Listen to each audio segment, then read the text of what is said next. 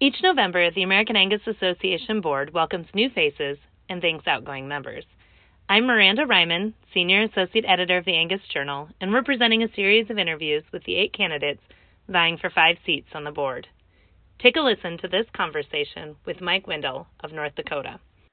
I've got Mike Wendell here, who raises crops and registered cattle in LaMoure, North Dakota. Uh, Mike, we wanted folks to kind of get to hear people behind those board candidate bios. So, do you want to just start out by telling me a little bit more about yourself and your operation? Sure. Um, I am from LaMoure, um, which is in the southeast corner of North Dakota. Um, I have five kids.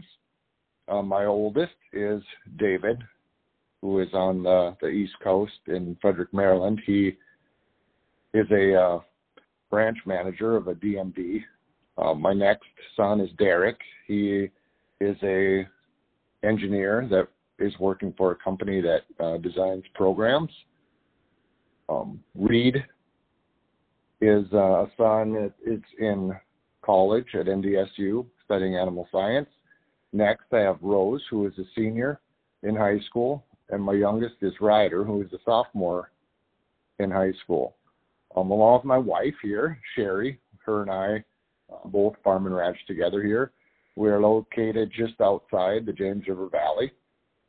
Um, we run 250 head of registered Angus cows. Um, we host an annual production sale in May.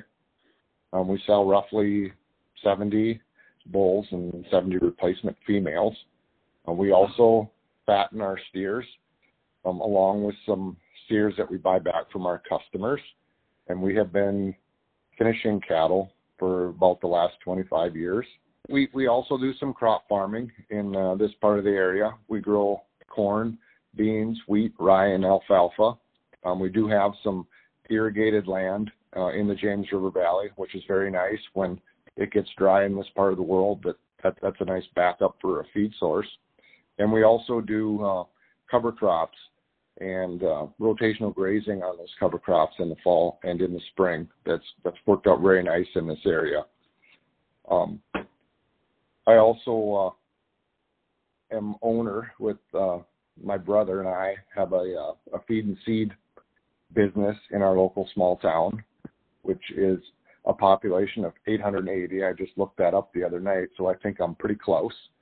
Um, and then I have a, another brother that uh, manages and operates uh, that business, and we do uh, some cover crop um, business through there as well. Um, I have also have a sister that uh, owns and manages and operates the a hardware store in our local town along with her husband. And my father uh, just completed building some new apartments in our small town here in the last 10 years. So I guess you can say we're a, a pretty community invested family, if you will. You want to tell me about what are some of the things you think that are going right in the Angus business today? All right. Well, I think one great thing that's going on in the Angus business is our CAB uh, program. Um, I think that has a lot of positive rewards. Um, fattening steers ourselves, we get to see that line item uh, on our check when we take cattle um, to harvest. So I think that's a huge benefit. It also um, is a huge benefit in uh, marketing our seed stock. When we go to uh, work with our customers on marketing their cattle, it is a benefit to them as well. So I think that's just a great tool to have, and I think they're doing just a great job with that. And it's very positive for the breed and the association. It's great to have some things that we can talk about that are going right. Um, on the flip side of that coin, talk about some of the challenges that Angus breeders will face in the future and how the association can adapt to best serve its membership. Well, I think one of the challenges is is the fact that we are declining in numbers as operators, at least in our part of the world. Um, our communities are getting smaller. Our the number of operators are fewer and I, I think it's very important that we encourage our youth to get involved in not just the, the knowledge of it, but the actual operation and day-to-day activities. and uh, also that we share a little bit of the the financial rewards that go along with farming and ranching and, and operating. I uh, I had a young fellow that moved back in our community. He went to school to be a pastor, and he couldn't find uh, immediate work, so he came to work for me for 12 years, believe it or not. And in in those years, he we kind of got him started with just a few head um, within our own herd, and eventually he found some pasture and a little place of his own, and kind of started his own herd. And over those years, he he built himself up to 30, 40 head.